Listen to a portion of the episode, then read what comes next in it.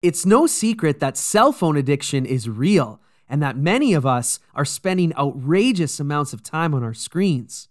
But just like every rose has its thorn, every good thing that our devices bring into our lives is accompanied by a harmful consequence. What pieces of your life are being taken away by your cell phone usage? And more importantly, how do you get those pieces back?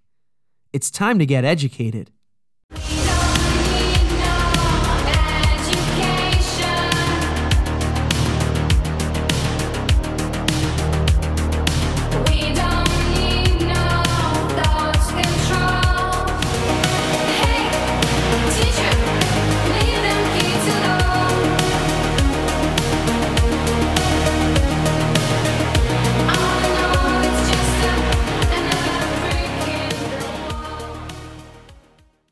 Welcome, everyone, to Educated, a podcast with easy to follow academic discussion in the realm of psychology and other special topics.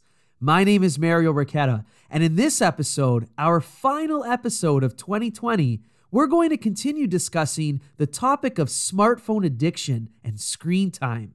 Now, last time we discussed the addiction and just why we're spending so much of our times on our screens. But in this episode, I want to highlight the consequences that have come along with us being addicted to our cell phones. And then I want to touch on some solutions to this problem. What good is naming a problem if we can't identify some solutions? So let's get to it. According to Dr. Adam Alter, who specializes in the area of screen addiction, there are ultimately four main consequences of us being glued to our phones. And these consequences are physical, financial, psychological, and social in nature. Let's break down each one. Starting with the physical realm. By using screens so much, quite frankly, we're just spending much less time being active. In our last episode, I discussed how the average adult is on their phone about four hours a day, whereas teens and younger adults could be maybe on their phones upward of eight, nine, even 10 hours a day. But aside from this, aside from just being on our screens and hence spending less time engaged in physical activity, there's also the danger of being on our phones when we shouldn't be. I mean, how many times have we watched people walk around on their phones, not paying attention to the world around them? Maybe we're even those people, you know, bumping into one another, into doors, tripping over fire hydrants, what have you. And even worse, the fact that so many people are texting and driving, which of course is absolutely devastating and poses clear physical risks. Secondly, how about financial consequences of too much screen time? Using our screens extensively can be financially detrimental. A lot of us, for example, end up overspending on different games or different apps that we download, which are free to start with. But then, in order to truly continue using those apps or those games, you have to make what are called in app purchases. Now, this model, which has been dubbed the freemium model, has really become a huge part of our on screen experiences and the way that we spend money as it relates to technology. And financially speaking, spending so much time on our phones has also flat out taken away from how productive we are, especially during working hours. So, not only do we have the physical consequences of too much screen time, we also have the financial consequences. Moving along to a third consequence in the psychological realm. Last episode, I discussed how people nowadays are having a very hard time allowing themselves to just be bored, to sort of immerse themselves in these idle, sit around type experiences. A famous experiment that's been done recently in this area was conducted with a group of college students, and they were given the opportunity to choose between two options. Number one, sit in a room idle by themselves for 20 minutes doing nothing. Or option number two, go into the corner of that room and get to play with a machine that will administer electric shocks. Now, the participants knew that the electric shock was harmless, but were told that it was very unpleasant. Nevertheless, you guessed it, a majority of these college students chose option two, the electric shock, which I guess was more appealing to them than just sitting around being bored. Yikes. This really says something about where we're at as a society in terms of the psychological consequences of using our phones so much. Now, fourthly, another consequence that we have to talk about, and in terms of what I think is the most important consequence, it's this one right here. It's the social consequence of too much screen time. Think about how many times you've been in the same room as another person, family member, a friend, a lover, and the two of you aren't actually together at all. You're not interacting, but rather just looking down at your own individual devices. This is devastating when you really think about it. And what's important to note is that not only are we doing this, but when our kids are watching us, they see the adults in their lives acting this way, well, they begin to normalize this behavior and grow up thinking that this is the way to act. Just put your nose down into your phone and live in your own little world. As such, kids are growing up and experiencing less and less social learning opportunities face to face with those around them.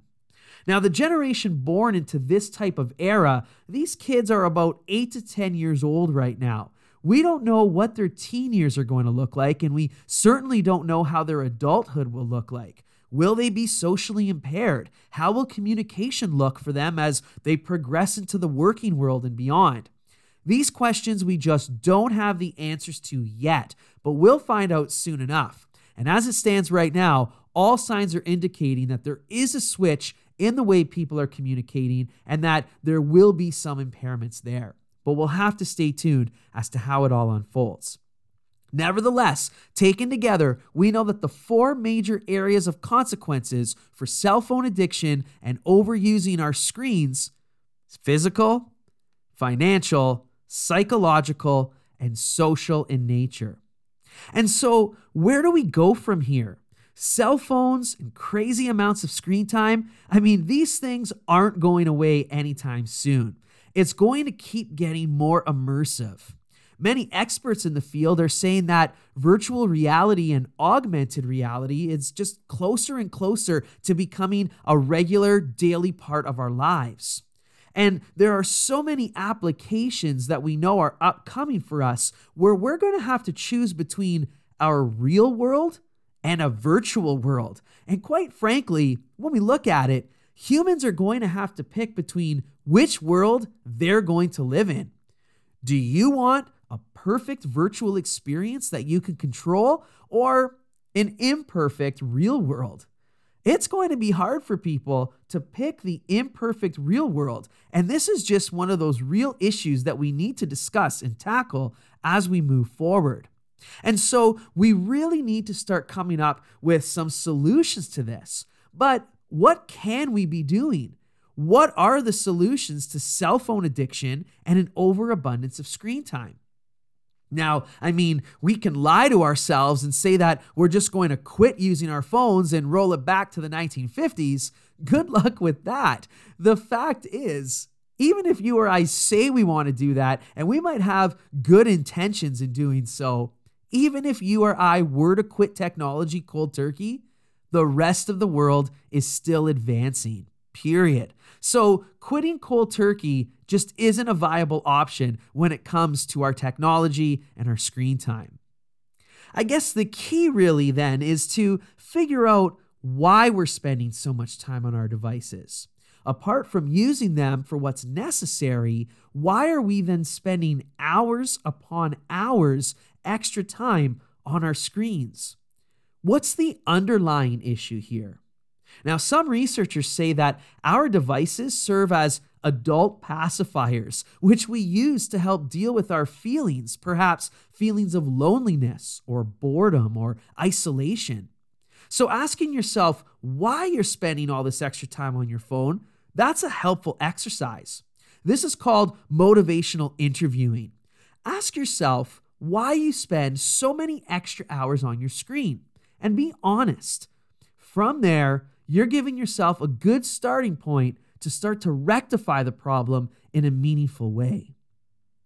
There's this psychological concept called behavioral architecture, which suggests that we have this capacity to build the world around us, to build our experiences and how they play out.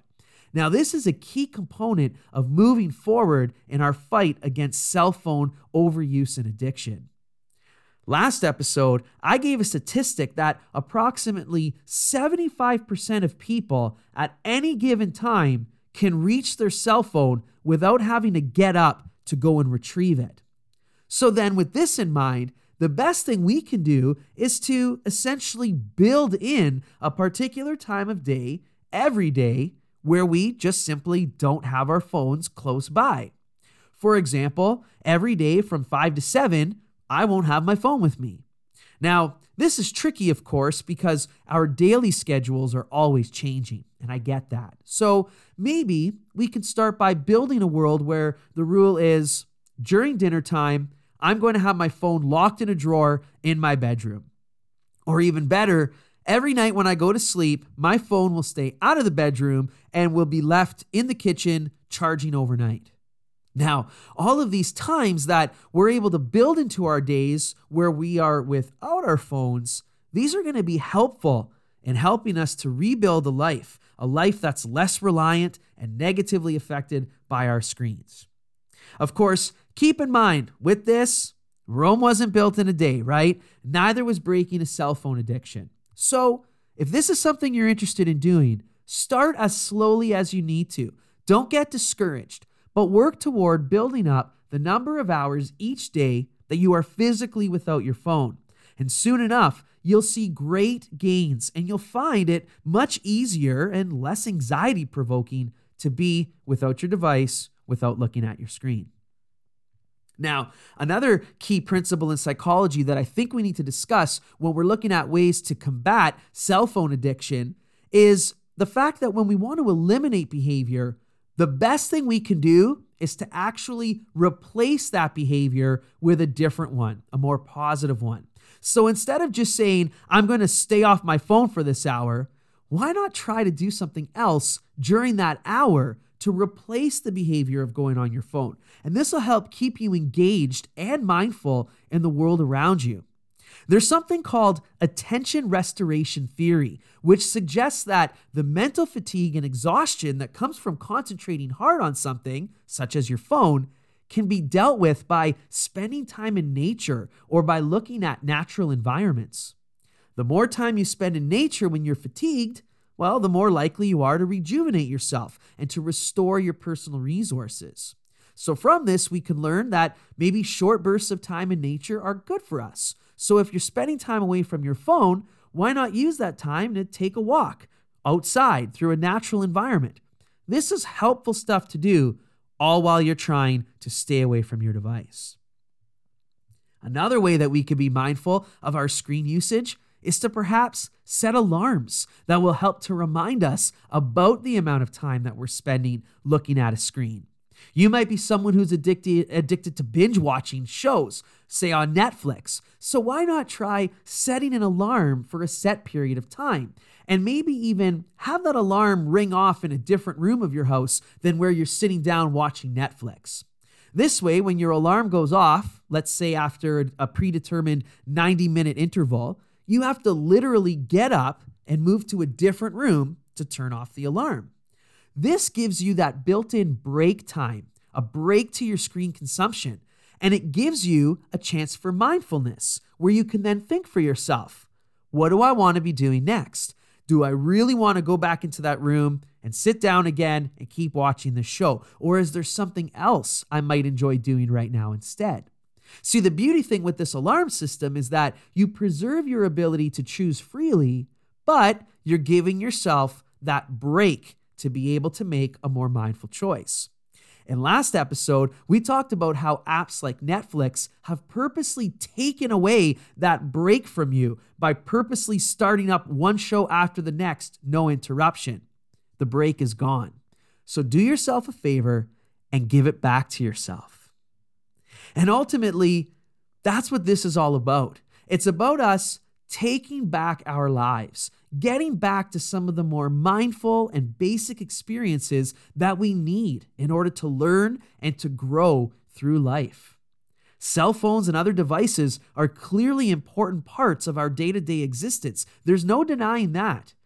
But let's never forget the power that we have inside of us to live meaningful lives over and above anything that technology could ever offer us. And so, as we move into a new year filled with new hopes and new dreams for a, a real strong, solid future, I hope that you'll consider joining me in taking some of these steps to reclaim our lives, to reclaim a more simple experience of life with one another, a life that's bursting with goodness. Of course, you don't want to get rid of that device altogether because, well, then how else are you going to get educated through 2021? Our sophomore season continues in January, my friends. And until then, all the best for a happy new year.